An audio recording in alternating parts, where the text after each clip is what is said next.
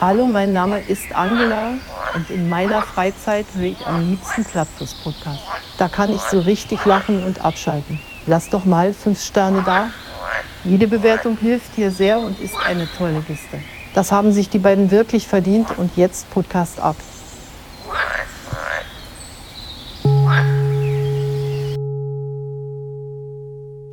Jo, bevor wir in die Folge hüpfen, will ich euch nur auf den Presenter der Woche aufmerksam machen, auf Curex. Das ist nämlich unser Partner schon seit mehreren Jahren. Wir vertrauen drauf, weil wir an das Produkt glauben. Inzwischen trägt unser Vater es sogar in seinen Schuhen und ist davon überzeugt, hat er mir am Wochenende noch gesagt, als wir die Familienstaffel in Kiel gerockt haben, äh, dass er seitdem einfach viel besseres Fußbett hat, einfach viel geiler laufen kann. Also checkt es selber mal aus auf curex.com. Dort findet ihr alles, was ihr braucht, auch einen kleinen Tester, welche Einlagen am besten zu euch passen, dann einfach bestellen. Und mit dem Code Plattfuß10 spart ihr jetzt 10% auf eure erste Bestellung. Also checkt das einfach mal aus. Wir freuen uns auf euer Feedback und jetzt viel Spaß bei der Folge. Ahoi und herzlich willkommen zu einer neuen Woche, zu einer neuen Folge Plattfuß Podcast. Es ist Kultwoche, Hannes. Es schreit im Allgäu. Wir sollen vorbeikommen und es ist soweit. Die Triathlon-Welt guckt auf die Berge im Süden von Deutschland. Wie geht's dir, Hannes? Mir geht's super und ich bin ganz gespannt, was, ähm, ja, ob die Welt aufatmet, nachdem du dann ins Ziel gelaufen bist.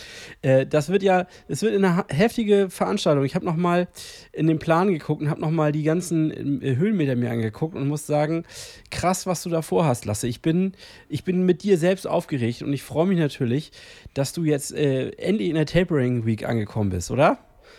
Ja, ich habe mir jetzt nochmal die Fußnägel geschnitten, habe mir nochmal einen Spa-Tag gebucht. Also äh, ich bin gerade total relaxed. Äh, am Freitag geht es dann in ECE e runtergeschossen und dann äh, über München. Äh, und dann, das ist ja schon doch eine kleine Reise jetzt aus, aus Hamburg, muss man ja schon doch dann sagen. Ich war etwas erstaunt, als ich, ich habe mir gesagt, Allgäu, gar kein Problem. Und dann habe ich gesehen, die Reise wird wahrscheinlich anstrengender als der Triathlon selbst. Dazu kommt noch eine Affenhitze, die jetzt ansteht. Also das... Ja äh, die ganze Zeit im Regen trainiert und dann in der Affenhitze abliefern müssen. Mal gucken, wie das wird. Ich habe das auch wieder. Die Bild hat schon wieder gepostet, die Affenhitze kommt. Irgendwie jetzt Gewitter und danach Hitzewelle. Also das wird ja richtig schön. Aus dem Süden kommt sie hochgedrückt, die Hitzewelle. Ich glaube, am Freitag, äh, am Freitag soll es nochmal gewittern und dann am, wann war das? Am Sonntag ist der Wettkampf, oder? Ja, richtig. Ja, dann soll es schön drücken. Ja, da freue ich mich natürlich drauf für dich und ähm, bin ganz gespannt, wie du das schaffen wirst. Also ich habe das Gefühl, du brauchst auch noch mal ein bisschen seelische Unterstützung heute und wir müssen dich ein bisschen darauf einstimmen auf das Ganze. Und ich glaube, dafür war es richtig gut, dass wir folgenden Gast heute eingeladen haben. Und zwar ist Nils Frommold hier. Herzlich willkommen, Nils. Hallo. Hallo, Nilsi. Wie geht es dir? Äh, mir geht soweit gut. Äh, ich bin froh, dass ich am Wochenende nicht, nicht wettkämpfen muss und äh, schaue mir das ganze Spektakel von der Ferne an. Also ähm, ja, ich bewege mich auch zwar viel und, und mal weniger, aber ähm, ja, ohne Wettkampf dann jetzt am Wochenende. Von daher, ich habe keine Probleme und genieße so mein Leben. So soll das sein. Nils, es gibt natürlich noch drei Leute da draußen, die deinen Namen noch nicht gehört haben. Wenn du die dich jetzt da in einer Minute vorstellen müsstest, weil die, die noch nie von dir gehört haben, was würdest du da sagen? Äh, ja, ich habe auch mal Triathlon sehr intensiv betrieben äh, oder ich betreibe es auch immer noch. Also ich habe jetzt meine aktive oder ich werde meine aktive Karriere zum Ende des Jahres beenden. Sprich, ich habe eigentlich schon auf der ganzen Welt Rennen gefinisht und ähm, ab und an auch mal ein Rennen gewonnen. Das größte war die Challenge Rot. Ähm, genau, und bin quasi seit ein paar Jahren, ja, Jahrzehnten in der ganzen Triathlon-Bubble unterwegs. Challenge Rot, das ist ja eigentlich, das ist ja eigentlich der größte. Das ist ja nach heutigem Standard, jetzt wo Hawaii eigentlich äh, so gut wie durch ist mit dem, äh, ist ja Rot eigentlich. Du bist ja quasi Weltmeister, ne? ja, Weltmeister der Herzen, würde man wahrscheinlich jetzt sagen. ähm, ich weiß gar nicht. Äh, ich war auch mal in Hawaii der Weltmeister-Besieger vom Vorjahr. Ähm, ja, aber es sind alles Titel, da kann man sich, ich meine, klar, vom Rottitel kann man sich dann schon was kaufen. Ähm, Weltmeister, äh, ja, ich meine, das ist ja eh etwas im Triathlon, was sehr inflationär benutzt wird. Also es gibt ja jede Menge Weltmeister, es gibt jede Menge äh, Championship Races. Von daher ist es, glaube ich, schon fast besser zu sagen, man hat Rot gewonnen, weil da kann sich jeder etwas drunter vorstellen. Und ähm, ja, das zeigt dann halt auch die Wertigkeit von dem Rennen. Du Das kannst uns da direkt, gut. warte mal, lass, Ja. du kannst uns da mal direkt äh, vielleicht ein bisschen Licht ins Dunkle bringen, weil wir hatten letzte Woche genau die Diskussion. Es gibt ja mittlerweile Veranstaltungen wie Sand am Meer, also Weltmeistertitel wie Sand am Meer. Und äh, wir hatten kurz diskutiert, äh, wie sich das eigentlich alles zusammenstellt. Was ist gerade momentan der wichtigste Titel denn? Wenn man ehrlich, also wenn man da jetzt mal drauf schaut, weil PTO gibt es irgendwie, dann gibt es äh, von Ironman. Was ist aus deiner Sicht gerade, wie ka- kannst du da ein bisschen Licht ins Dunkle bringen und was ist der wichtigste Titel? Ja, also ich glaube, klar setzt man Hawaii immer mit einer Weltmeisterschaft in Verbindung, aber für mich ist eigentlich Hawaii größer wie eine Weltmeisterschaft, weil es halt so viele Weltmeisterschaften dann gibt über die verschiedensten Distanzen.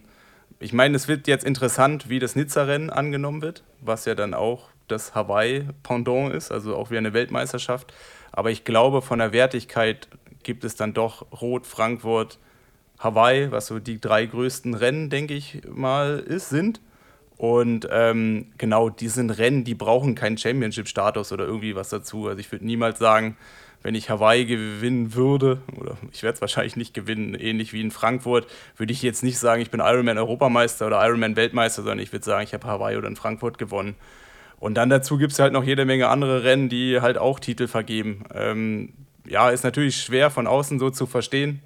Also jetzt gerade, ähm, ich meine, das ganze PTO-Ding, das wurde ja heute auch nochmal aufgewertet. Also nächstes Jahr findet ja wirklich eine Weltmeisterschaft unter dem PTO-Label statt. Also die, ähm, kurzes, der Kurzdistanz-Zirkus, wo es ja auch einen Weltmeistertitel gibt, der hat sich mit der, also die World Triathlon Series, was ja auch in Hamburg dann stattfindet, die haben sich mit der PTO zusammengetan und da wird zukünftig ab nächsten Jahr auch der Weltmeister über ein ähnliches äh, Format wie auf der Kurzdistanz bestimmt. Also sprich wie in der Formel 1 mehrere Rennen, äh, wo man Punkte sammeln kann und am Ende ist derjenige, der die meisten Punkte hat, dann Weltmeister.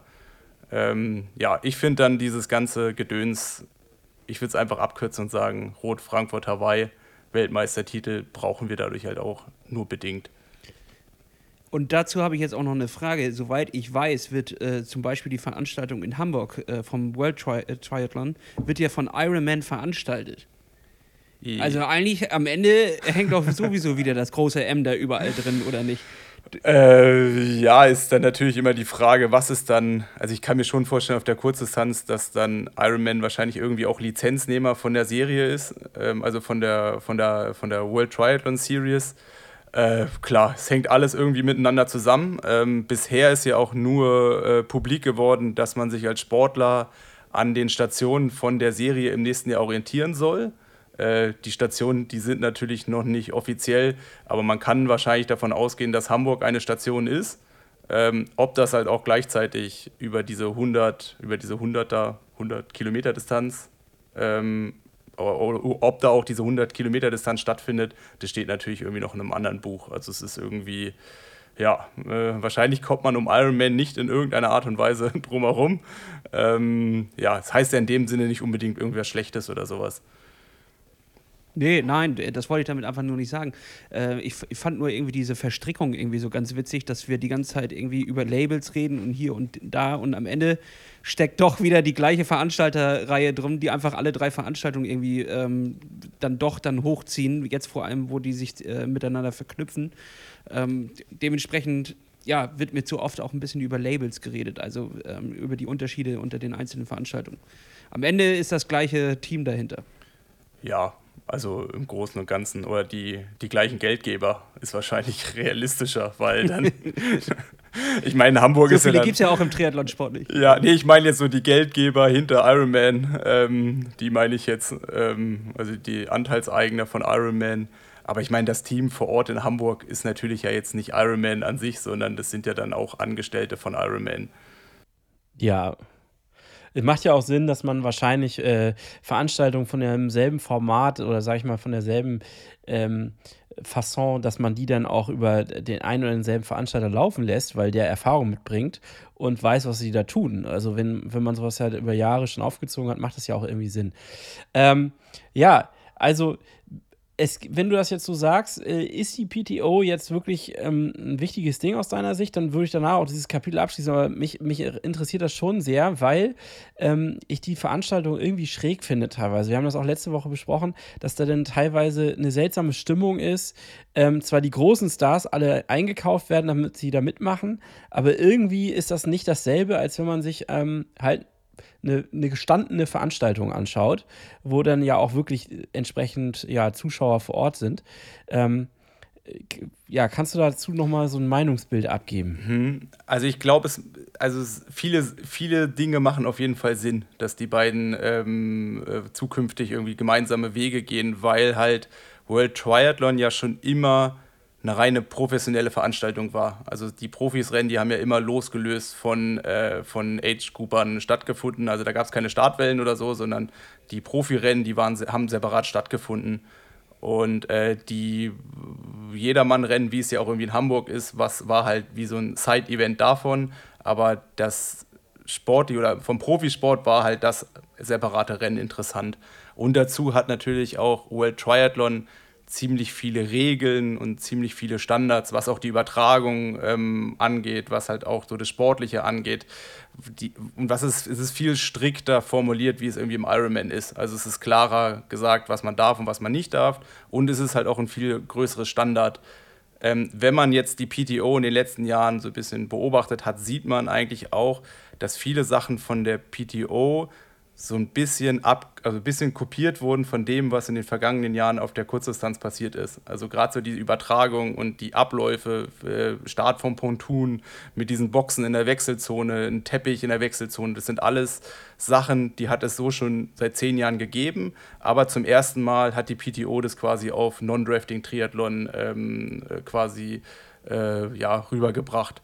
Von daher gibt es da viele Parallelen. Ich denke, das ist der nächste Schritt, der macht auch durchaus Sinn. Ich kann mir auch vorstellen, dass, von der, dass es durchaus auch Leute gibt, die sowohl für PTO als auch für, für, für World Triathlon irgendwie Übertragung oder so gemacht haben. Also dass da sowieso im Hintergrund, weiß ich, schon immer äh, Verschneidungen gegeben hat. Oder beispielsweise auch der Athletensprecher, der Dylan McNeese, der hat auch eine, ähm, eine Vergangenheit über die, über die Kurzdistanz im ITU Circus. Also das ist schon so, ähm, ja, es ist interessant und ich glaube, jetzt ist dann auch wirklich interessant, wie sowas dann beispielsweise in dieser ganzen Struktur, was halt Organisation dahinter angeht. Also die kürzeren Distanzen wird ja dann über den Verband organisiert. Also wird jetzt zukünftig auch die Rennen, die Sportler auch über einen Verband organisiert, dass es quasi für die DTU oder für Verbände von anderen Nationen auch interessant ist, weil es dann doch ja ich, ich weiß es nicht, kann es mir noch schwer vorstellen, aber ob man dann auch als Team Deutschland dahin geht, wie es dann irgendwie in der Leichtathletik ist, die einen machen halt 10.000 Meter und die anderen machen Marathon und dass man aber trotzdem ein Team darstellt und vielleicht gibt es dadurch ja Überschneidungen und auch Vorteile, wovon alle von, voneinander profitieren können. Ja, äh, so ist es nämlich, das muss ja angestrebt werden, weil ansonsten ist es ja ein bisschen verwirrend. Weil äh, plötzlich gibt es drei, äh, es können sich auf einer Veranstaltung plötzlich drei Weltmeister die Hand geben, ähm, die alle auf der gleichen Distanz eigentlich Weltmeister oder vielleicht mit marginalen Unterschieden Weltmeister geworden sind.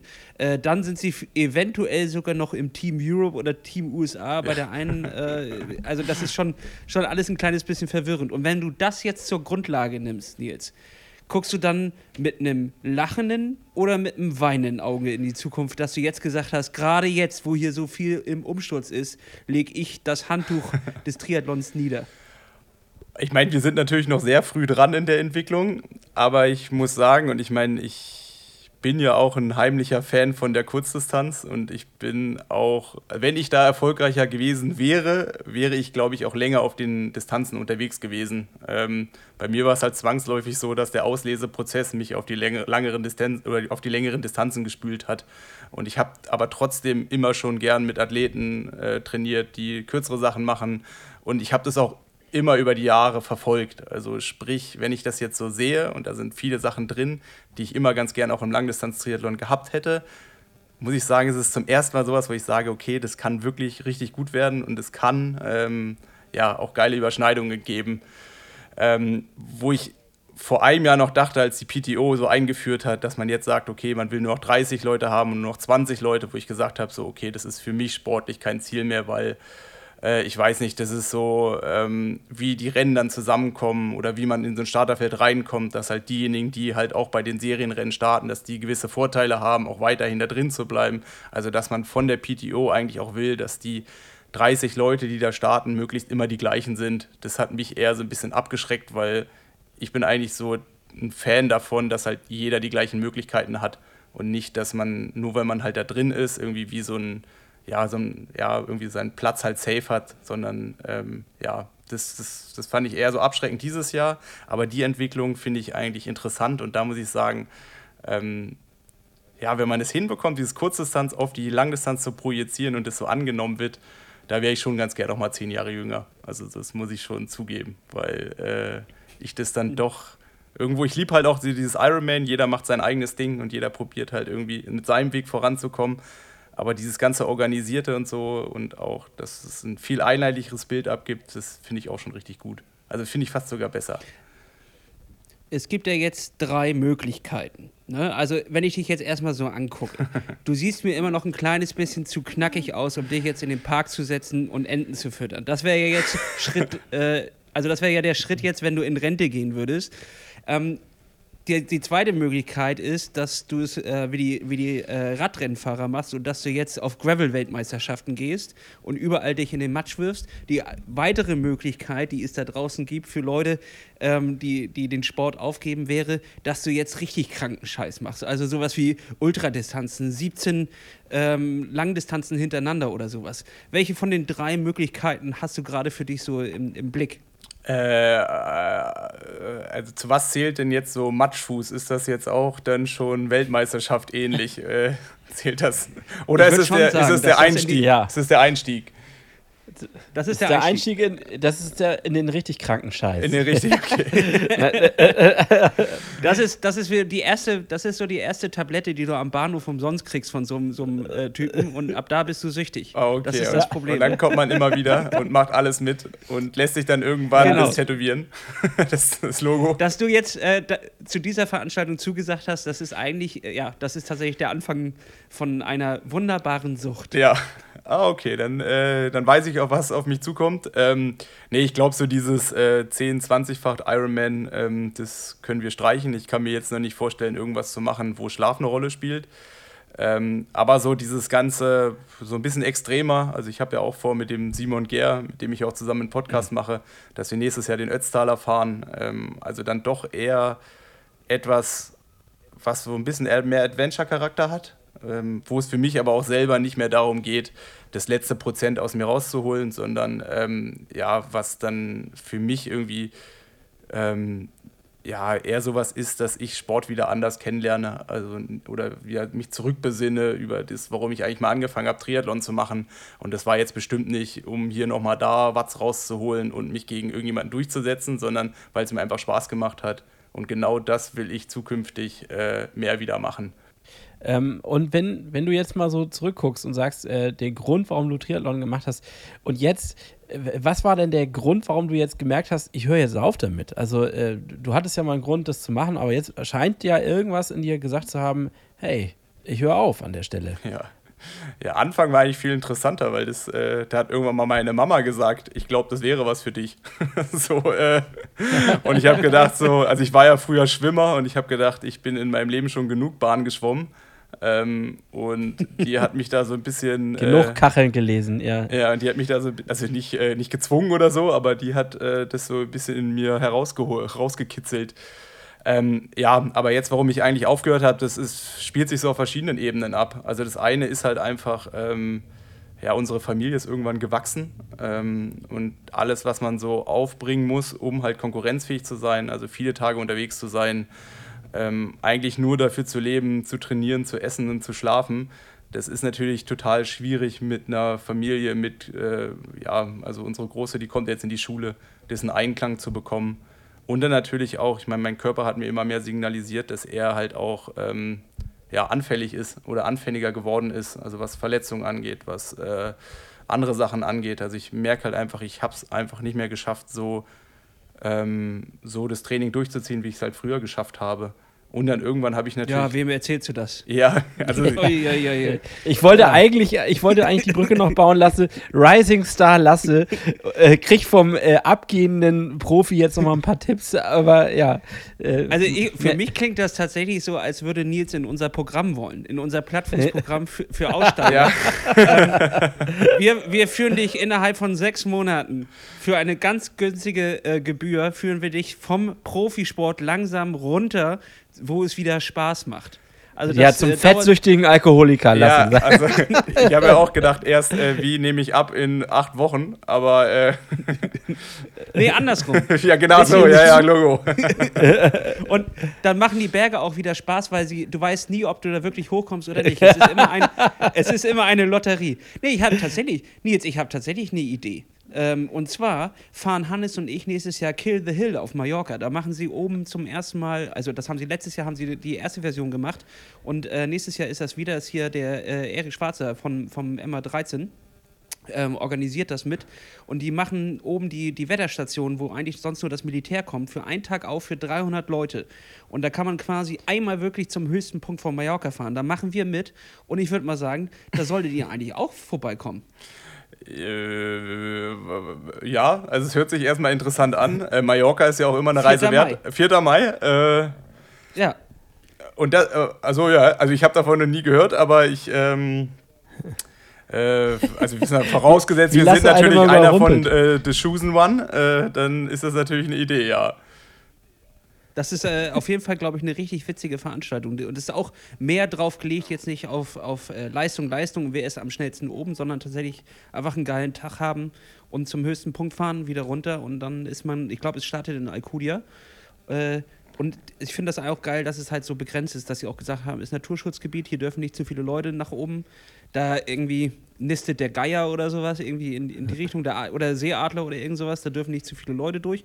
Und dann ist oben einfach nur Checkpoint, da ähm, kriegt man einmal eine, eine Medaille um und dann wird wieder runtergeradelt. Also ich glaube, das wird ganz witzig. Und wenn du Bock darauf hast, dann äh, sag auf jeden Fall Bescheid. Klopf Simon an, deinen alten Podcast-Kollegen. Ja. Und äh, dann, dann äh, kriegen wir das alles geregelt. Wir haben zu der Zeit auch äh, ein Camp dort vor Ort. Also es ist für alles gesorgt. Du musst einfach nur vorbeikommen. Alles klar. Ich äh, habe es mir schon fast notiert. Ich habe es mir hinter die Ohren geschrieben.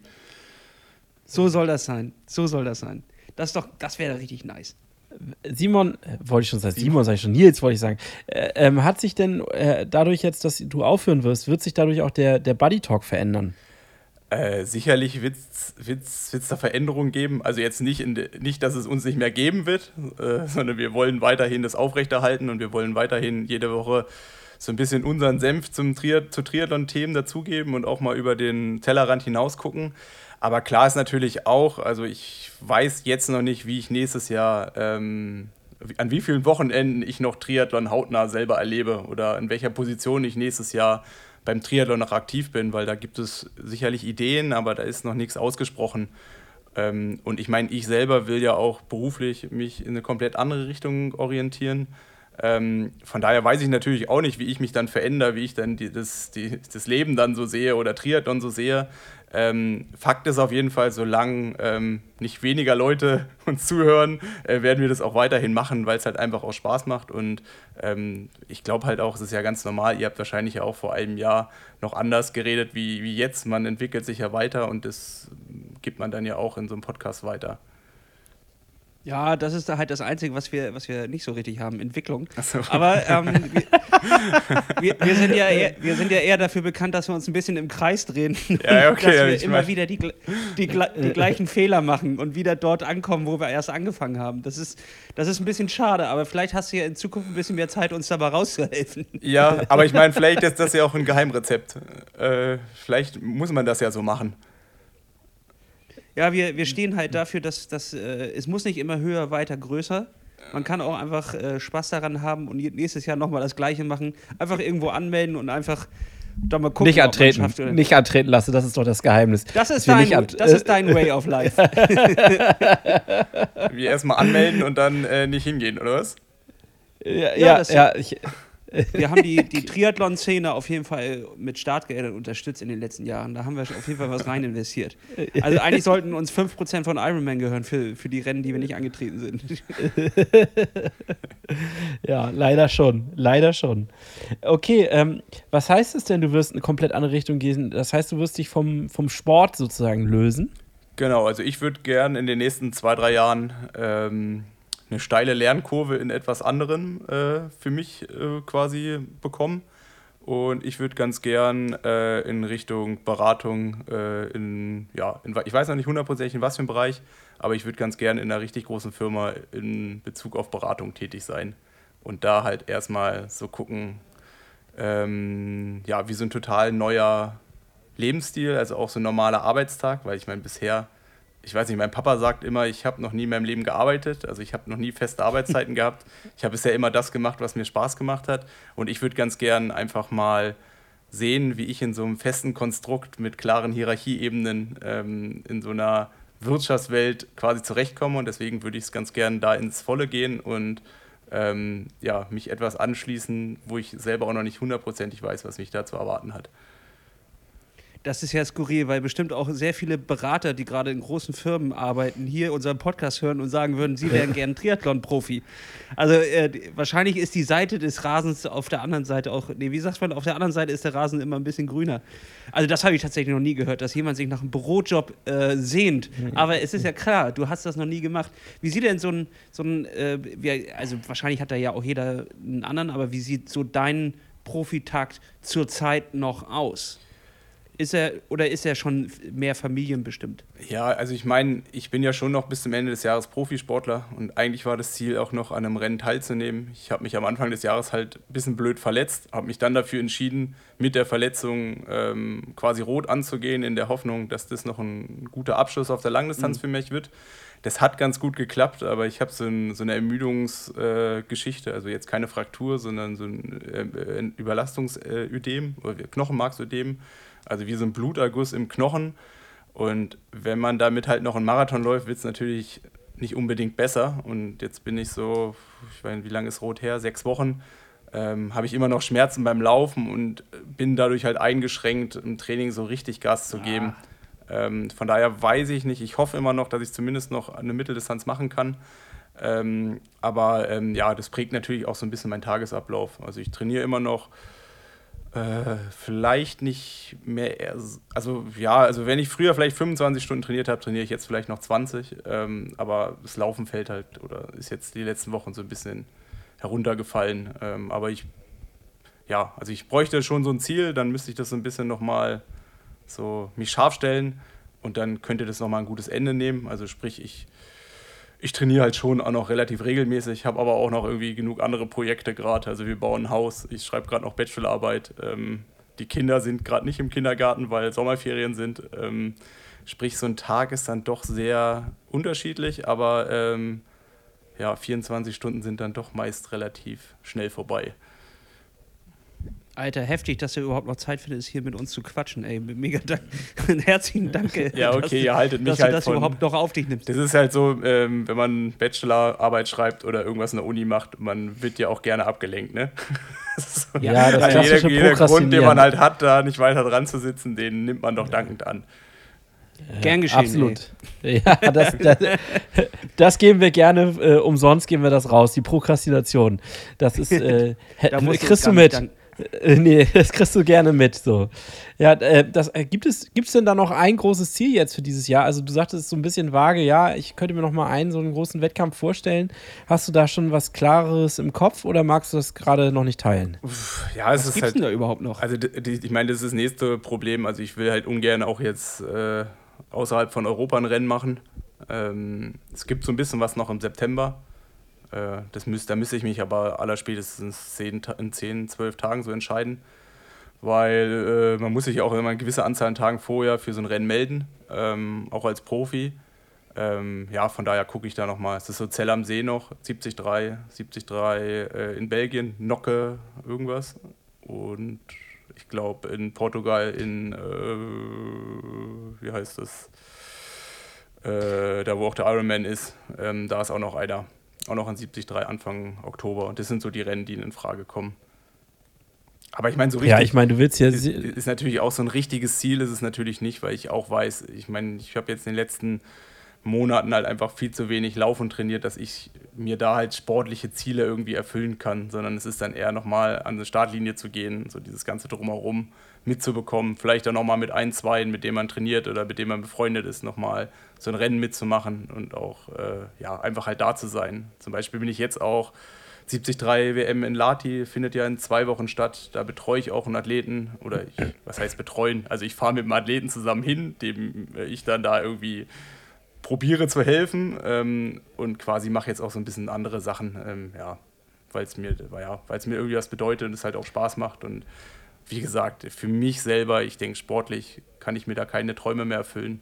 Das habe ich in der Vergangenheit gemacht und da geht es eher darum, nochmal Triathlon zu machen auf einem fitten Niveau, weil ich weiß natürlich yeah. auch, auch wenn es im Vergleich zu den letzten Jahren jetzt relativ wenig ist, was ich vielleicht gerade trainiere, aber es wird sehr, sehr wahrscheinlich immer noch mehr sein, wie ich dann ähm, machen werde, wenn ich einen Beruf halt auch nachgehe. Naja, und man will ja auch so eine Art Abschiedsspiel, ne? Also du willst ja auch irgendwie das Gefühl haben, ich schließe jetzt hier das Kapitel vernünftig ab und äh, kann es auch nochmal feiern und zelebrieren. Ich glaube, einfach nur so sang- und klanglos sich zu verabschieden, fühlt sich, glaube ich, auch nicht so richtig cool an, oder? Ja, ich meine, der emotionale Abschied, der war für mich in Rot. Ähm, das war vor acht Wochen. Ähm, ich meine, das ist ja dann auch so der Ort, an dem ich meine größten Erfolge feiern konnte. Ähm, auch so der Ort, da bin ich, oh, ich weiß gar nicht mal, fünfmal, glaube ich, gestartet oder sechsmal gestartet. Ähm, aber halt, ja, wo ich mich immer sehr willkommen gefühlt habe. Und da war für mich halt auch so, wo ich gesagt habe, so das ist das letzte, wo ich halt wirklich alles nochmal, wie ich nochmal Aquajoggy wie ein Wilder mache, um das halt einigermaßen noch hinzubekommen. Und ähm, das hat halt auch super gut funktioniert. Also da halt rauszukommen. Ich meine, meine Kinder haben mich dann auch auf der Rückfahrt gefragt, ob ich jetzt Rentner bin. Also so hat sich das halt auch irgendwie auch angefühlt. Also das war so der Abschied vom, ähm, vom Profisport auf der Langdistanz und jetzt ist es halt so, ich meine, ich habe natürlich auch Verpflichtungen meinen Partnern gegenüber und ich habe gesagt, ich mache die ganze Saison noch und das mache ich so jetzt auch noch, so gut wie es halt geht. Ähm, aber ähm, das war so, also besser wird es nicht mehr. Krass. Geil, wenn man sowas, wenn man sowas sagen kann. Du hast ja schon gesagt, deine, deine Träume hast du dir erfüllt. Was mich ein bisschen stutzig gemacht hat, war, und da äh, frage ich hier eine Mindset-Frage. und zwar habe ich in einem Artikel, ich glaube, es war vom Trimac oder sowas, äh, stand drin, ähm, den Sieg in Rot, den hast du gesehen und hast ihn dir geholt. Da frage ich mich, wie kann man vorher so einen Sieg sehen? Was war da los? Also 2015 bist du an die Startlinie gegangen und wusstest, dass du gewinnen wirst. Wie kommt man in dieses Mindset rein und wo ist es heute? Ja, also. Ja, und vor allen Dingen, Lasse, warte mal, und Lasse fragt das natürlich auch, weil er natürlich jetzt den Sieg im Allgäu so natürlich an, anvisieren Ja, ich habe noch, noch drei Tage Zeit, um in das Nils Frommholt Mindset irgendwie reinzukommen und diesen Sieg ja. zu sehen. Das ist halt, ich weiß gerade nicht. Oh, es ist auf jeden Fall ein Prozess, der sehr viel Kraft äh, kostet, der sehr langwierig ist. Und ich meine, bei mir ist es so gewesen, ich bin ja 2012 so auf die Langdistanz gewechselt, habe dann mein erstes Rennen gewinnen können, habe eigentlich auch, am Anfang ging es nur so bergauf. Ähm, und dann stand ich 2014 zum ersten Mal in Rot an der Startlinie und ähm, habe dann irgendwann geführt und habe erst bei Kilometer 30 den Timo Bracht dann vorbeiziehen lassen müssen. Und da habe ich zum ersten Mal gemerkt, ich kann so ein Ding halt abschießen. Ich muss nur, ähm, ich brauche dafür halt eine Waffe, weil zu dem Zeitpunkt war ich einfach happy mit der Situation. Ich habe das auch nicht kommen sehen, aber ich wusste halt auch, der Unterschied zwischen Timo und mir war an dem Tag, dass Timo es einfach mehr gewollt hat und ich halt mit meinem zweiten Platz halt irgendwie zufrieden war. Ähm, und dann habe ich mir halt eine, ich wusste halt ungefähr, wer halt an der Startlinie steht. Ich wusste halt ungefähr, wie ich es machen äh, kann. Und dann habe ich wirklich blöd gesagt zwölf Monate dafür trainiert und alles stehen und liegen gelassen, um das halt so umzusetzen. Und da war eigentlich klar, ich hatte einen Plan von dem ganzen Rennen und diesen Plan, den habe ich eigentlich eins zu eins um, umgesetzt. Und ähm, so im Nachgang ist halt sowas auch extrem anstrengend, weil ich bin halt da hingegangen und es ging halt um den Sieg und der zweite Platz wäre halt eine Niederlage gewesen. Also sprich, du kommst halt dahin und du weißt ganz genau, du hast alles dafür getan und jetzt musst du nur noch abliefern. Aber das fühlt sich nicht so gut an, wie du gehst dahin, du weißt nicht, was passiert und bist Zweiter. Und deswegen war das so, Ja, also nicht hochgepokert, sondern man ist ja dann in so einem Prozess drin, dass man besser werden will, dass man alles dafür tut, dass man vielleicht auch, oder ich habe dann auch angefangen, mir Gedanken zu machen, ähm, wo habe ich meine Chancen und wie kann ich die gegenüber anderen Athleten spielen? Also wo habe ich meine Nische, die mich zum Erfolg bringt? Weil klar ist halt auch, wenn man nicht äh, The Goat ist, äh, Jan Frodeno, dann äh, hat man natürlich auch irgendwo Schwächen in, in dem ganzen äh, Rennen. Und man muss es ja dann so ausspielen, dass man die Stärken so ausspielt, dass man am Ende vor jemand anderes oder vor allen anderen im Ziel ist. Und das, äh, da muss man sich halt schon auch einen Plan zurechtlegen. Und das kostet natürlich Energie, weil ähm, ja, es ist halt dann doch auch ein Prozess. Und dieser Prozess, der geht nicht von heute auf morgen, sondern das ist halt Kontinuität und ähm, ja, natürlich auch Glauben daran. Hast du da mit irgendwie ähm, Mind-Coaches oder sogar zusammengearbeitet oder hast du das so alleine hingekriegt? Also zu dem Zeitpunkt nicht, also immer mal wieder. Ähm, jetzt auch gerade in den letzten Jahren meiner Karriere. Ähm, auch kurz bis kurz vor Rot, ähm, also jetzt gerade nicht mehr, ähm, habe ich schon viel in die Richtung gearbeitet.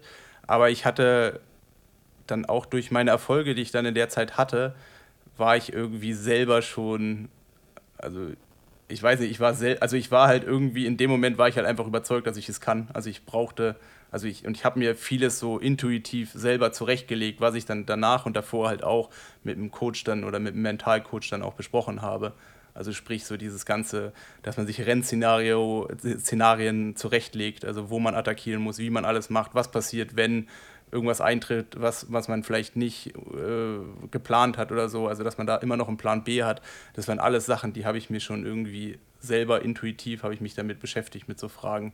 Und dann kommt man halt einfach dahin. Ich meine, ich hatte dann auch den Vorteil, ich bin nach Hawaii zum ersten Mal gekommen, bin dann der Sechster geworden. Ich habe eigentlich zu dem Zeitpunkt noch nie äh, eine richtige Enttäuschung auf der Langdistanz gehabt, sondern bin halt von einem Erfolg zum anderen. Und dann war ich da einfach überzeugt, äh, von wegen, ich bin jetzt hier äh, ja, nicht unschlagbar oder so, aber wenn halt alles normal läuft, bin ich der Stärkste, der jetzt hier in der Startlinie steht.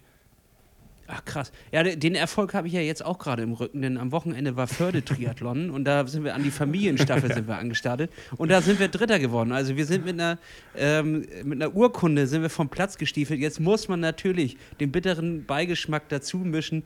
Es gab auch nur vier Familienstaffeln, die an Start gegangen sind. Also dementsprechend äh, Nachde nachdem wir den einen hinter uns gelassen haben, da wussten wir, Treppchen ist sicher. Da nach vorne ähm, war dann auch ein bisschen schwierig, die waren ganz schön schnell, muss man sagen. Aber insgesamt, also ich laufe mit einem guten Erfolg jetzt gerade in die Woche rein. Ich habe noch drei Tage. Ich muss jetzt einfach quasi auch ein bisschen visualisieren, wie es ist, als erstes über die Ziellinie zu laufen. Ja, also du musst auf alles vorbereitet sein.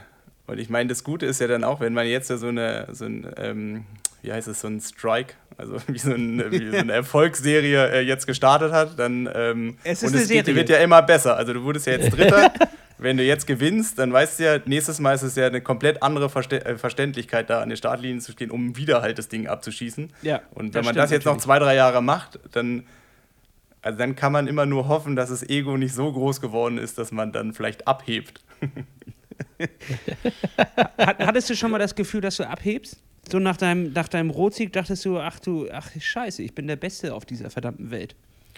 Mm, nee, also äh, ich bin nach Rot, also auch nach dem Sieg bin ich schon auch in so ein Loch gefallen, weil ich, also dieses Ganze dahin zu kommen, ist etwas, für was ich wirklich extrem Energie aufwenden musste, weil ich bin niemand, der sich gern gesund ernährt. Ich bin niemand, der, also viel trainieren Aha. macht mir nichts aus, aber so diese Marginal Gains oder so, das muss ich mir erarbeiten. Das, das ist nichts, was in meiner Natur ist. Also ich trainiere gerne viel und mir macht das auch so extrem viel Spaß.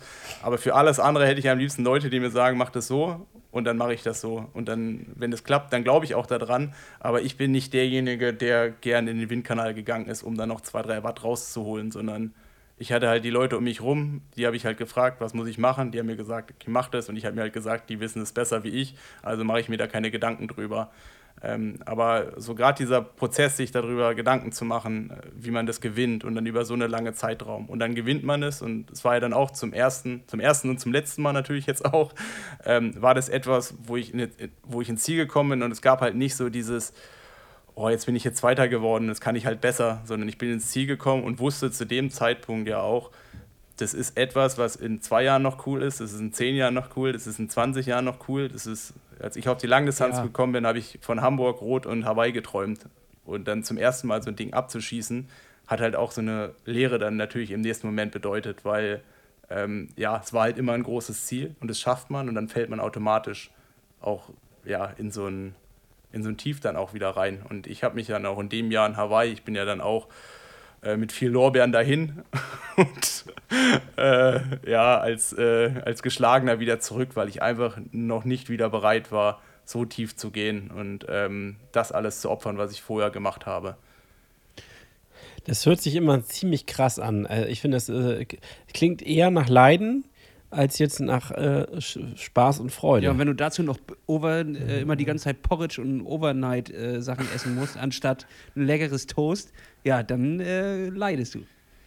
Ja, also es ist ja schon auch so, also Profisport sieht schön aus, ähm, alles so zu machen, ähm, auch so diesen ganzen Lifestyle zu leben. Aber wenn man wirklich, also ich meine, es denke ich, ist auch immer noch ein Unterschied, ob du Profisport machst, um Profisport machen zu können oder ob du Profisport machst, um halt der Beste zu sein.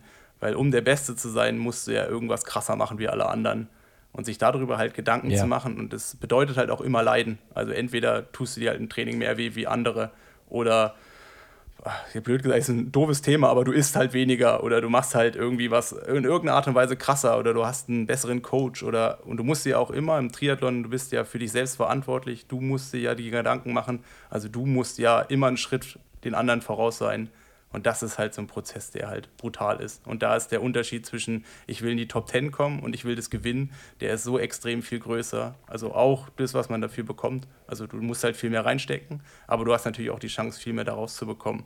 Weil ich meine, im Sport ist es halt immer so, zweiter Platz ist halt immer die Hälfte vom ersten. Also egal was es ist, Preisgeld, Attention, ähm, alles drumherum. Aber um von, vom zweiten auf den ersten zu kommen, musst du halt in den meisten Fällen auch doppelt so viel Energie da reinstecken. Und da, das ist, glaube ich, sogar wissenschaftlich erwiesen, dass die äh, psychologisch, dass der zweite sich immer richtig mies anfühlt und der dritte oder sozusagen der vierte auf den dritten oder so ähnlich, das äh, ist psychologisch nicht so schlimm wie ähm, zweiter auf dem ersten. Also dann, äh, die Welt bricht eher zusammen, wenn du zweiter wirst, obwohl du äh, natürlich auf den anderen beiden Positionen, dritter und vierter, ja deutlich schlechter bist, aber diese Erwartungshaltung ist eine andere, weil du so kurz vor dem äh, Sieg quasi wer warst mit dem zweiten und äh, das haut einen immer noch mal tiefer nach unten. Da habe ich irgendwie mal so einen Artikel zugelesen, aber ihr merkt schon, ich kriege den auch nicht mehr so 100% zusammen, aber so ähnlich war das wohl. Und ähm, was war denn dann deine Motivation in all den Jahren, äh, diese ganze Qual auszuhalten und weiterzumachen? Also, also Grund, ich meine, ich bin ja schon zum Sport gekommen, weil es mir halt Spaß gemacht hat. Also auch mit Leuten zu trainieren. Und auch so die schönste Zeit im Triathlon war eigentlich die Anfangszeit, wo man direkt den Fortschritt sieht und wo man das dann auch nicht gemacht, um, wo ich das nicht gemacht habe, um Geld zu verdienen oder um Fame zu bekommen, sondern damit wir halt als Bundesliga-Team im Anschluss bei McDonalds sitzen und irgendwie Geschichten austauschen. Also das war halt so die Anfangszeit. Und ich meine, dann sieht man halt irgendwann, okay, oder ich habe halt gesehen, ich kann erfolgreicher werden. Und so dieser äh, Reiz halt auch etwas zu schaffen, was vielleicht andere nicht schaffen, also irgendwie rot zu gewinnen oder sich da durchzusetzen, das war immer für mich der Antrieb, irgendwie alles dafür zu geben. Und das merke ich halt auch jetzt. Das ist, hat sich in den letzten Jahren halt einfach äh, ja, so zurückentwickelt. Also ich habe jetzt nicht mehr unbedingt diesen Reiz, besser zu sein wie andere. Aber vor zehn Jahren ist für mich die Welt untergegangen, wenn jemand besser war wie ich. Also so, das ist, ähm, das ist so das, warum ich das gemacht habe. Also eigentlich, um das Maximale aus mir rauszuholen und das Maximale gegenüber der Konkurrenz halt auch abliefern zu können, um halt dann schlussendlich halt auch zu gewinnen. Eine Sache kann ich dir jetzt schon mal versprechen. Du kommst ja am, für das Matchfuß-Wochenende nach Kiel. Am 22.09. haben wir unsere Live-Show ähm, noch mit deinem Podcast-Kollegen Simon und äh, Niklas Bock ist ja auch noch am Start. Ich kann dir jetzt schon mal eins versprechen. Nachts gehe ich mit dir zu McDonalds.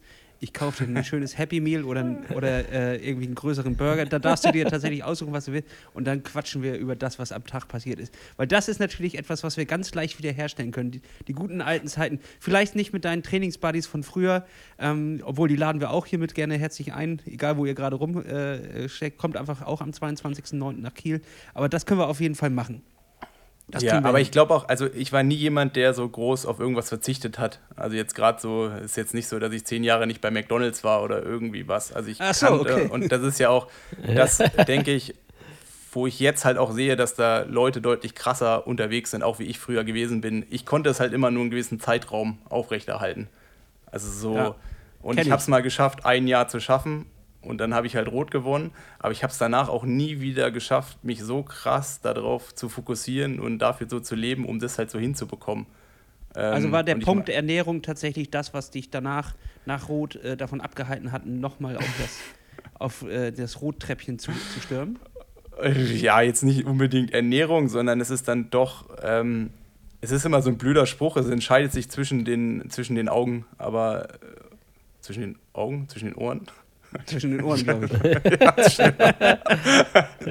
Äh, ja, aber es stimmt halt dann schon. Und wenn du es halt dann doch auch vorher schon mehr willst, und das ist dann doch, für manche ist das, ist das automatisch da. Ich musste mir sowas immer erarbeiten, weil ich dann irgendwo auch meine Marotten hatte, weil ich da auch irgendwie klar strukturiert war und verschiedenste Sachen mache, gemacht habe, wo ich halt dachte, die muss ich halt machen, um halt so zu sein.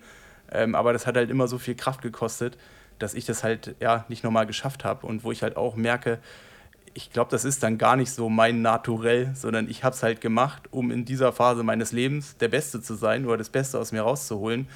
Aber ich glaube, es fällt mir halt leichter darauf zu verzichten, weil ich eigentlich der Typ bin, der halt zum Matschfuß fährt und dann halt äh, da halt Spaß hat, dem es dann auch, ich meine, der alles gibt und halt auch ordentlich Spaß auf Laktat hat, aber der halt auch im Umkehrschluss danach halt auch äh, ja, einsieht, dass andere besser waren und dass es trotzdem halt Spaß gemacht hat. Und das ist dann, und ich glaube, das ist auch das Problem von vielen im Profisport, das geht dann über die Jahre so ein bisschen verloren, weil man sieht man sich selber, man sieht halt seine sportlichen Ziele und die will man natürlich erreichen. Ähm, und das ist natürlich dann was anderes, wie als man in den Sport halt reingekommen ist. Und deswegen jetzt bin ich froh, dass die Ro Rolle rückwärts wieder quasi ähm, und dass ich das jetzt auch wieder ganz anders genießen kann. Ja, man merkt dir deine Gelassenheit auf jeden Fall an. Und äh, betrachtest du damit jetzt auch ein bisschen anders vielleicht die aufkommende Szene, die jetzt, äh, die jungen Wilden, die jetzt am Start sind und all das, was da jetzt sich so entwickelt? Ja, klar, so aus verschiedener Perspektive. Also A natürlich, um denen irgendwie weiterzuhelfen, weil ich dann halt auch ganz gerne meine Erfahrungen weitergebe, weil ich auch weiß, okay, jeden Fehler muss man erstmal machen, bevor man daraus lernt. Andererseits ist natürlich auch so, ich meine, es, es ist jetzt alles so weiter und natürlich, wenn man die vor diesen Fehlern bewahrt, dann lernen die ja daraus auch nichts. Also das ist so, so, so schwierig, wie man seine Rolle da auch selber so sieht.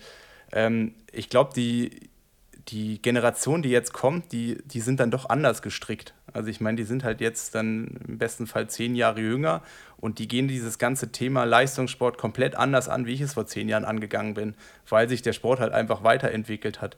Also vor zehn Jahren, da- war halt die Marotte, du trainier, man trainiert halt viel und derjenige, der nicht umfällt oder sich kaputt trainiert hat, der ist dann schlussendlich der Beste.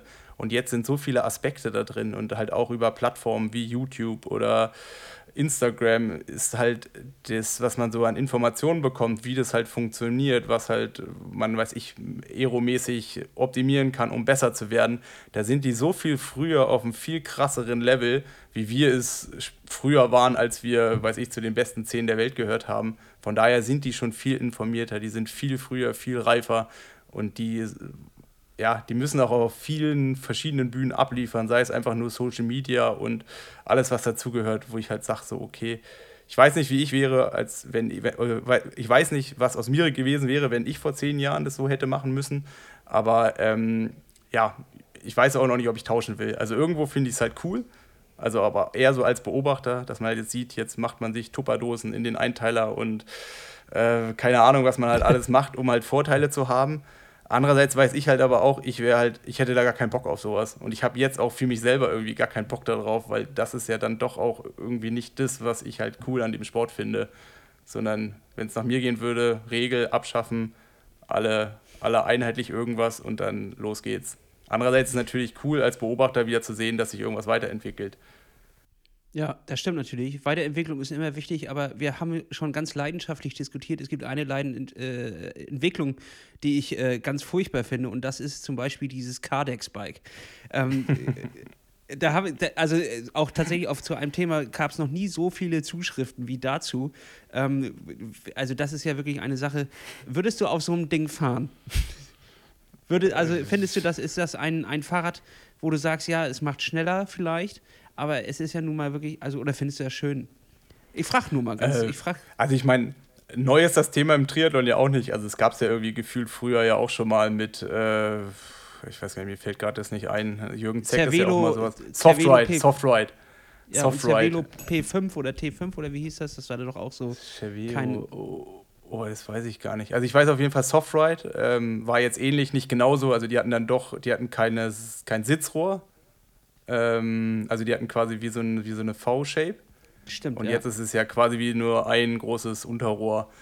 Äh, ja, also ich, ich meine es natürlich so, ich glaube, wenn Kardex zu mir gekommen wäre und äh, mir ein cooles Paket geliefert hätte und das Fahrrad ein, ein Teil von diesem Paket gewesen wäre und weiß ich, noch Windkanaltest etc. und genau man genau weiß, wie es wahrscheinlich jetzt beim Blumenfeld ist, ähm, die tun alles dafür, dass man, äh, dass man, dass man gut wird ähm, dann hätte ich wahrscheinlich nicht Nein gesagt. Ähm, wenn man jetzt mein Herz fragen würde, würde ich natürlich sagen, ähm, okay, das ist, ich kann mir bessere Fahrräder vorstellen.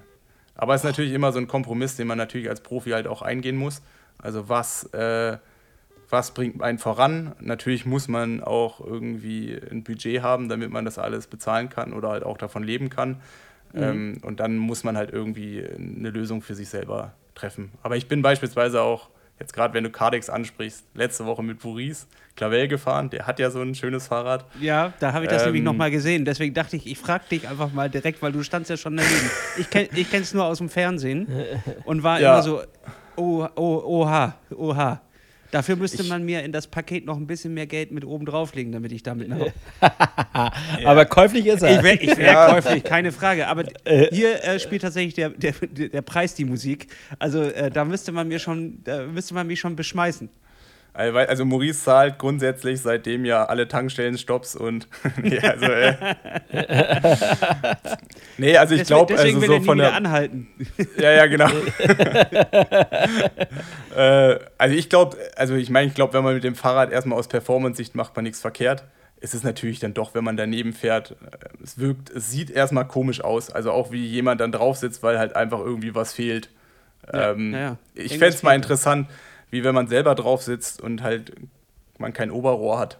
Also ob man, ob das einen nervös macht oder ob man dann irgendwann das als normal einstuft, dass es, dass man kein Oberrohr hat. Das, aber ja. Äh, ja, ich habe so, einen- so einen alten Atlas der, der ähm, Fahrradbaukunst und äh, dort ist halt die essentiellen Bestandteile eines Fahrrads abgebildet.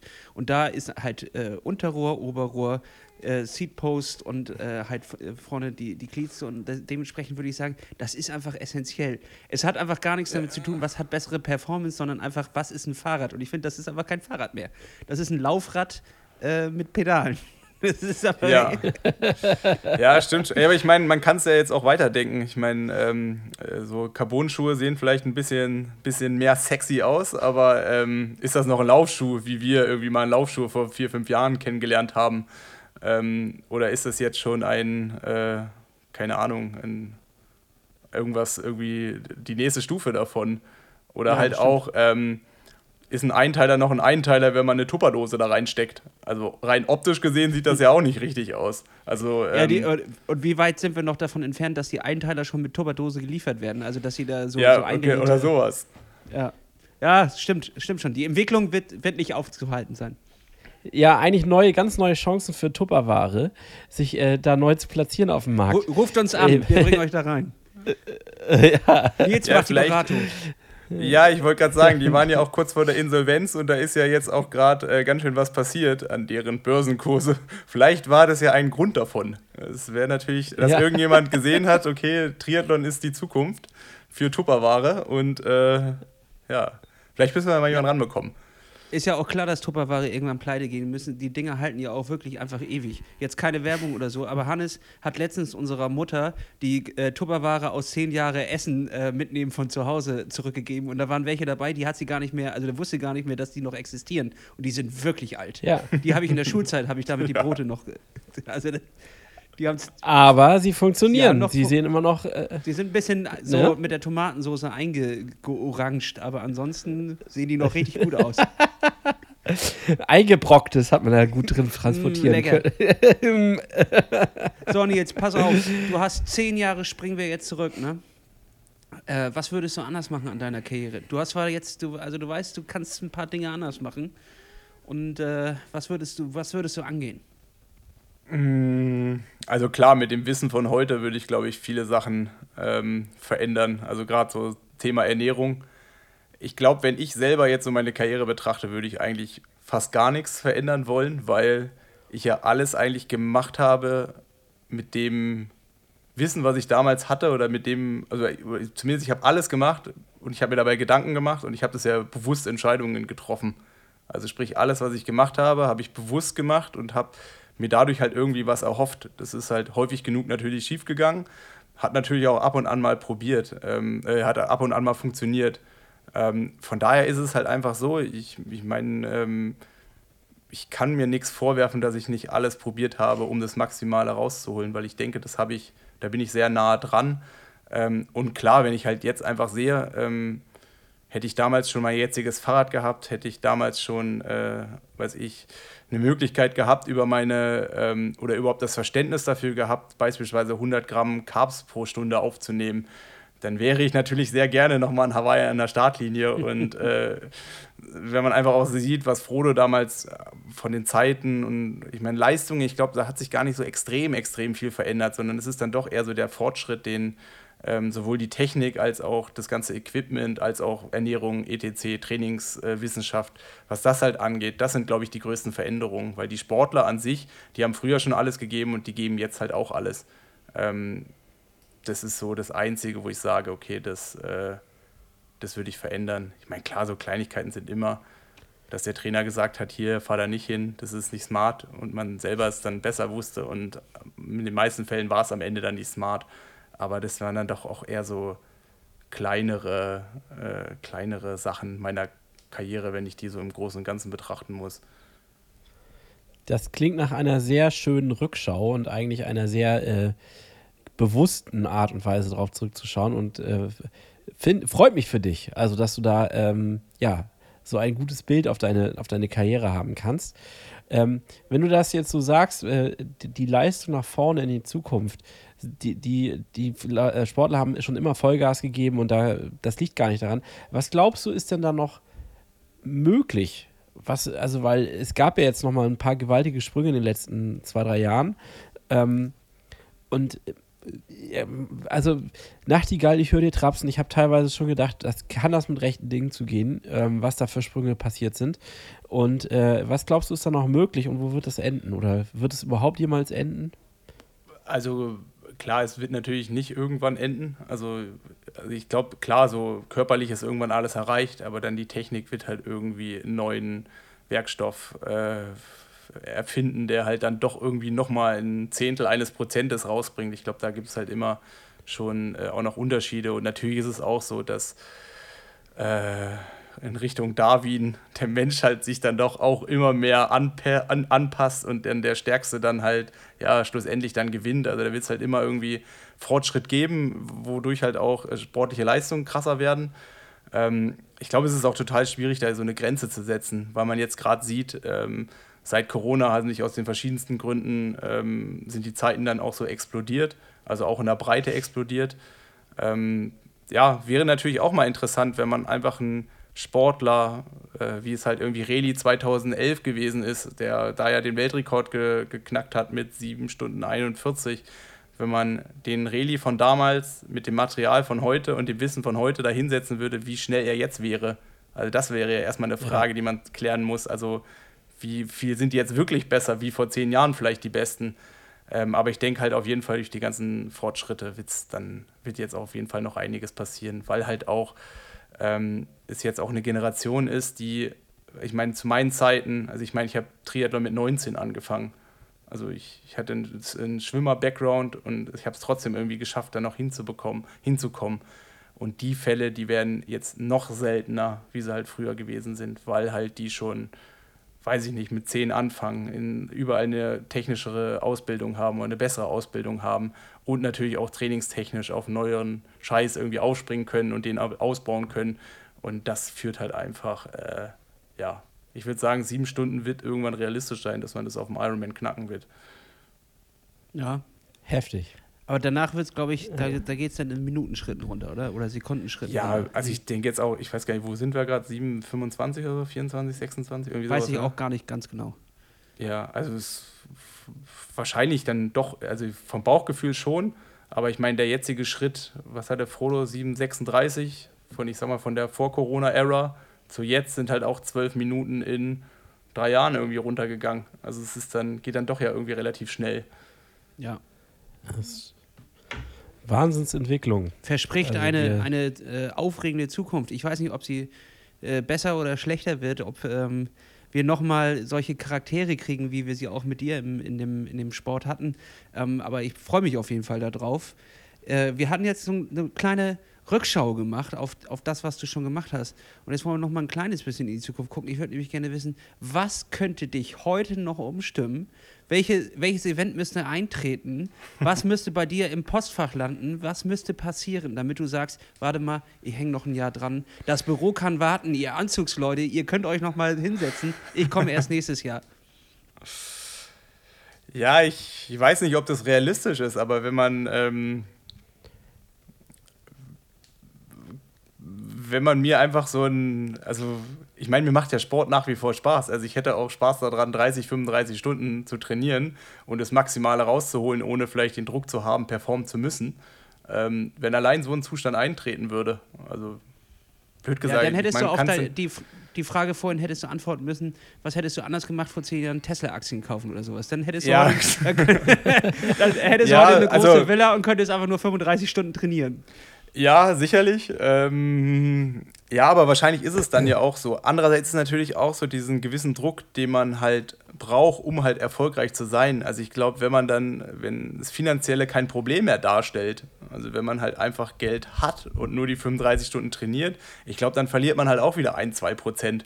Weil so intrinsisch kann man nicht motiviert sein. Also, also es würde mich auf jeden Fall wundern, weil da ist halt irgendwo, selbst wenn man zu 95 Prozent intrinsisch motiviert ist, irgendwie so ein Geld oder was auch immer, Ansehen ist ja dann auch immer noch irgendwo, kommt von irgendwo anders. Ähm, ja, äh, aber klar, also ich meine, wie gesagt, ich, ich trainiere ja jetzt auch gerade. Mir macht es kein Problem zu trainieren. Mir würde es auch kein Problem darstellen, irgendwie Tempoläufe oder sowas zu machen.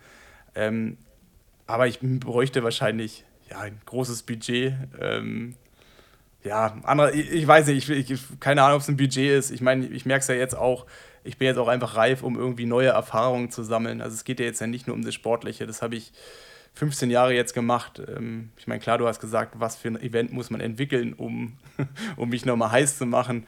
Ähm, ja, keine Ahnung, aber ich meine, so wie es ja jetzt gewesen ist, selbst wenn man das Event einfach in eine andere Stadt macht, ähm, es ist dann doch ja die gleichen Distanzen, die gleichen Leute. Ähm, Das stimmt. Es ähnelt es dann doch. Und wenn man das Ganze schon, wie ich, keine Ahnung, ich habe bestimmt 20 Langdistanzen gemacht, vielleicht auch 30. Ähm, ich stand häufig genug an so einer Startlinie. Also jeder Reiz, der nimmt halt irgendwann ab. Und jetzt ist bei mir halt einfach so, dass so viele Sachen einfach dahin gehen, dass, ähm, ja, mir macht das noch Spaß, aber ich finde es jetzt erstmal wichtiger, ähm, ein geregelteres Leben zu haben, also auch was Familie und sowas angeht, ähm, in, in einen seriösen Beruf nachzugehen. Also wenn man, ich mein, Die Eltern Und, stolz äh, machen. die Eltern, stol- die Eltern stolz machen. Ja, also ich meine, ich werde jetzt zu Weihnachten auch zum ersten Mal ähm, antanzen und äh, dann heißt es nicht, ich bin der Einzige in der Familie, der keinen akademischen Abschluss hat. Also das muss ich mir halt auch hart erarbeiten. Ähm, das sind alles so Punkte, aber wie ich mich dann so in, in Zukunft halt auch sehe, halt auch irgendwie, dass ich halt ein Konstrukt für mich selber halt auch finde und auch für meine Familie, wo wir uns halt mehr sehen, weil bisher und dieses ganze Sport ist dann doch ein sehr egoistisches Leben. Also es dreht sich halt, blöd gesagt, um den Sportler, um mich und alle anderen müssen eher zurückstecken. Und das, ähm, das wurde in den letzten 15 Jahren so für mich gemacht und da bin ich auch sehr dankbar, dass ich da ein Umfeld habe, die mich da so tatkräftig unterstützt haben.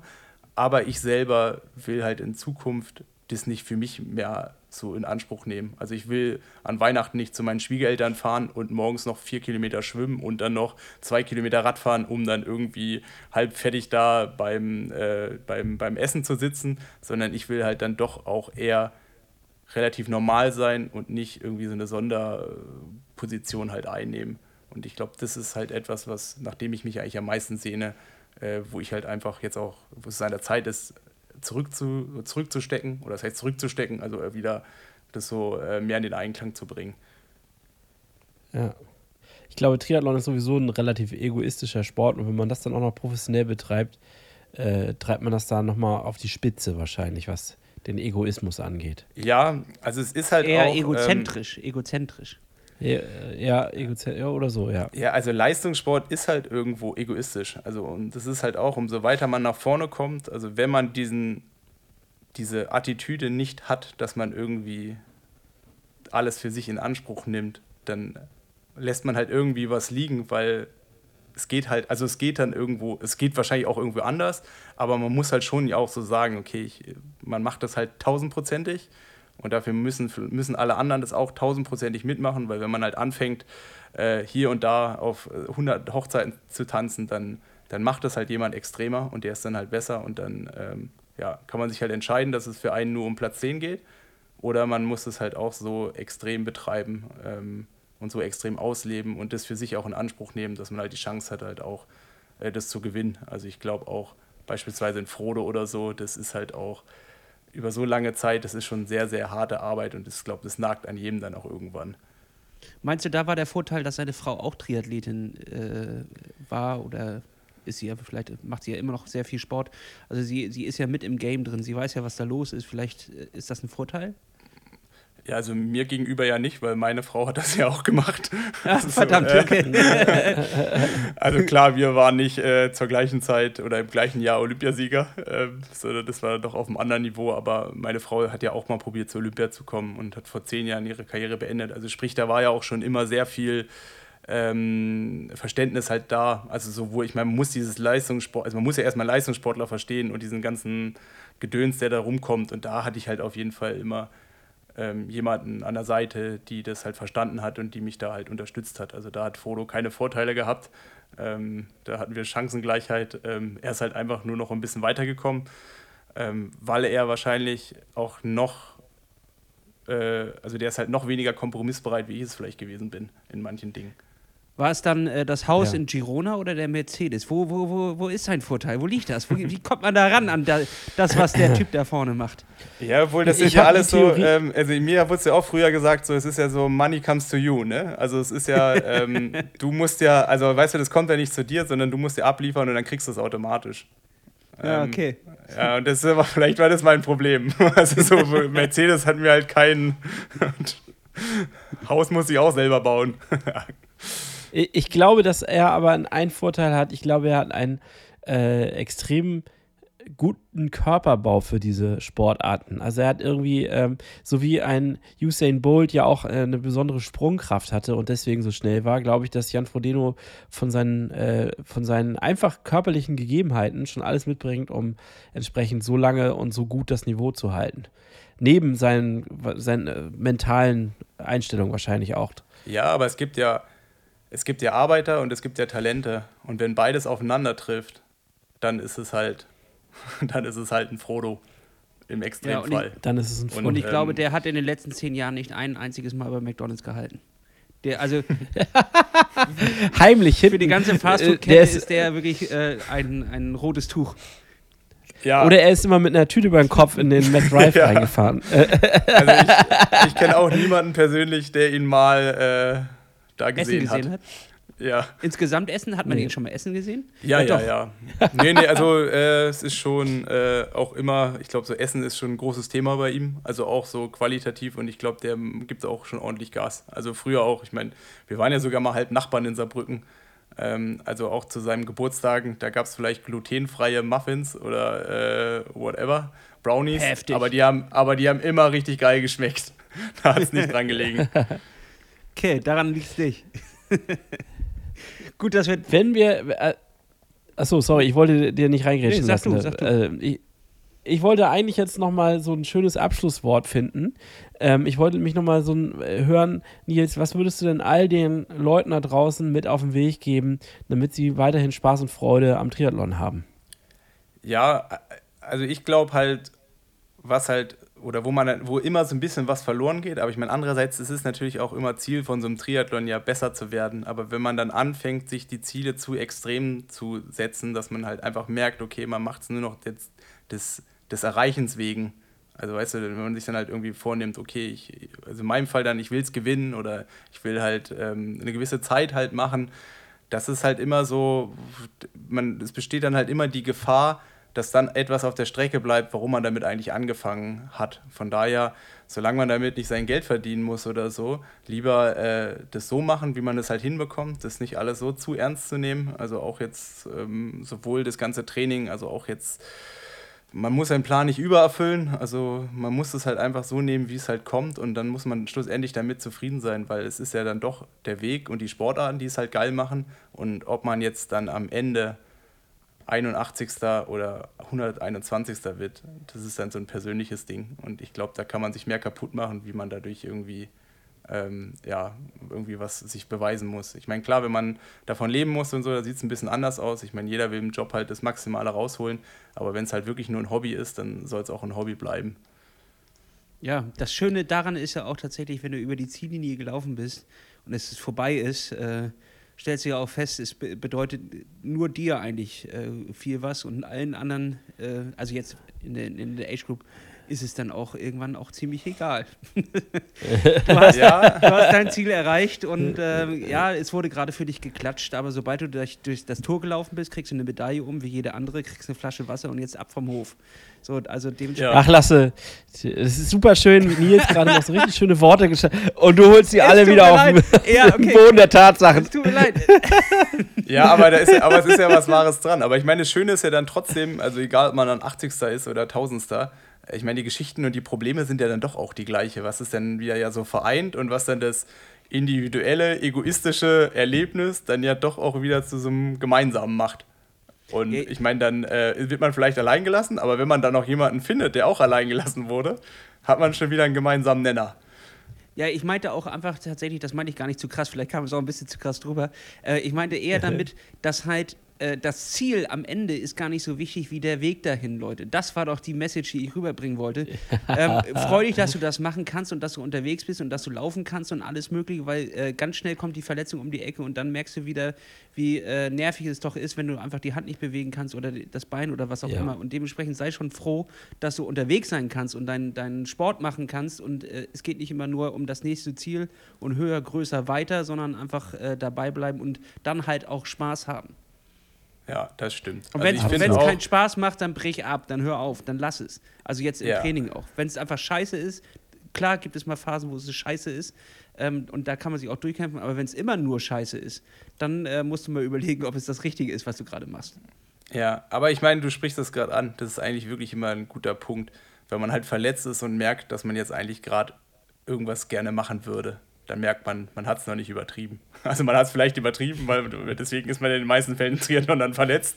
Aber äh, man, oder es bedeutet halt in dem Moment, oder man merkt dann in dem Moment, oder man wird dann auch vielleicht ein bisschen mehr auf den Boden wieder der Tatsachen zurückgeholt, dass man in dem Moment halt einfach weiß, okay, äh, das ist immer noch das Richtige und ich würde jetzt ganz gern irgendwie was machen. Und schlimmer wäre es ja, wenn man verletzt ist und mit der Situation dann auch happy ist. Eins kann ich dir auf jeden Absolut. Fall schon mal sagen das war, was ich hier heute von dir kennengelernt habe. Das war ein grundsympathisches und wunderbares Gespräch und macht mir gerade richtig Bock, auf den 22.09. mit dir auf die Bühne zu gehen. Und natürlich auch mit den anderen Kollegen, mit Simon und mit Niklas. Also ich habe gerade richtig, ich hab grad, bin richtig heiß drauf. Ich hätte jetzt eigentlich Bock, dass das schon nächste Woche ist. Ja. Ja, vielen, vielen Dank, Nils. Das waren sehr ehrliche, erfrischende Worte und ein, äh, ich würde sagen, wenn nicht sogar das beste Gespräch, was wir je mit einem Triathleten geführt haben. Aber das sagen wir jedes Mal. Ja, ja. Okay, dann lasse ich das jetzt, äh, dann glaube ich euch einfach, dann will ich euch einfach mal glauben. und, äh, ja, vielen Dank für eure Zeit. Äh, ich finde auch, ich bin auch wirklich gespannt auf Kiel. Ähm, muss ich auch, wollte ich eigentlich dann vor Ort erzählen, ich habe noch einen, einen Schuh in eurem Hafenbecken. Den würde ich ganz gern wieder rausholen. Den holen wir dir. Ähm, Wie lange liegt der da schon? Äh, seit 2006. Oh, ja. Schon ein bisschen Habe ich, länger. hab ich schlechte Nachrichten für dich. Ja, also äh, ich meine, sobald da keine Haie oder wenn da keine Haie sind, dann äh, weiß ich nicht. Gibt es da Aber keine für die, Chance. Poli für die Polizeianzeige einmal nur kurz, was war das denn für ein Modell und welche Schuhgröße? Oh, Modell könnte ich dir nicht mehr sagen. Ich könnte dir nur erzählen, dass es zu einem äh, Streit nach einer After-Race-Party gekommen ist, äh, wo mein Gegenüber sich meinen Schuh gekrallt hat und den Schuh ins Hafenbecken geworfen hat. Und ich fortan mit einem Schuh äh, nach Hause gelaufen bin. Klingt gut. Klingt nach einer spannenden Geschichte. Die müssen wir auf jeden Fall noch mal ein bisschen weiter aufdröseln. Das machen wir aber auf der Bühne. Diese, genau, diese und andere Stories hört ihr am 22.09. live in Kiel im Studio Kino. Wir freuen uns auf euch. Dann sage ich mal das, was wir immer sagen. Klappt's auf dem Sattel, habt eine schöne Woche. Ähm, abonniert hier diesen Podcast, gebt uns fünf Sterne und geht auch gleich mal rüber zu dem Buddy Talk und hört euch das da auch mal an. Da bin ich nämlich jetzt auch äh, tiefer eingestiegen. Ich habe mir jetzt jede Episode von euch äh, reingezogen. Ähm, bei mir kam, ich hatte das noch gar nicht so richtig auf dem Schirm, dass ihr schon so viele Episoden hattet. Da habe ich mich erstmal einmal durchge durchgearbeitet. Äh, fest immer schön zusammen, was die Woche passiert ist und, und was so in der, in der Szene abgeht. Gefällt mir ganz gut, hört da mal rein und äh, dann lasst auch mal gleich fünf Sterne da. Das ist doch eine tolle Gelegenheit, um einfach mal auch fünf Sterne zu verteilen. Hört sich nach einem guten Deal an. Würde ich auch sagen. Dann, Leute, Klaps auf den Sattel. Ja, ciao. Klasse auf den Sattel. Bis dann. Ciao.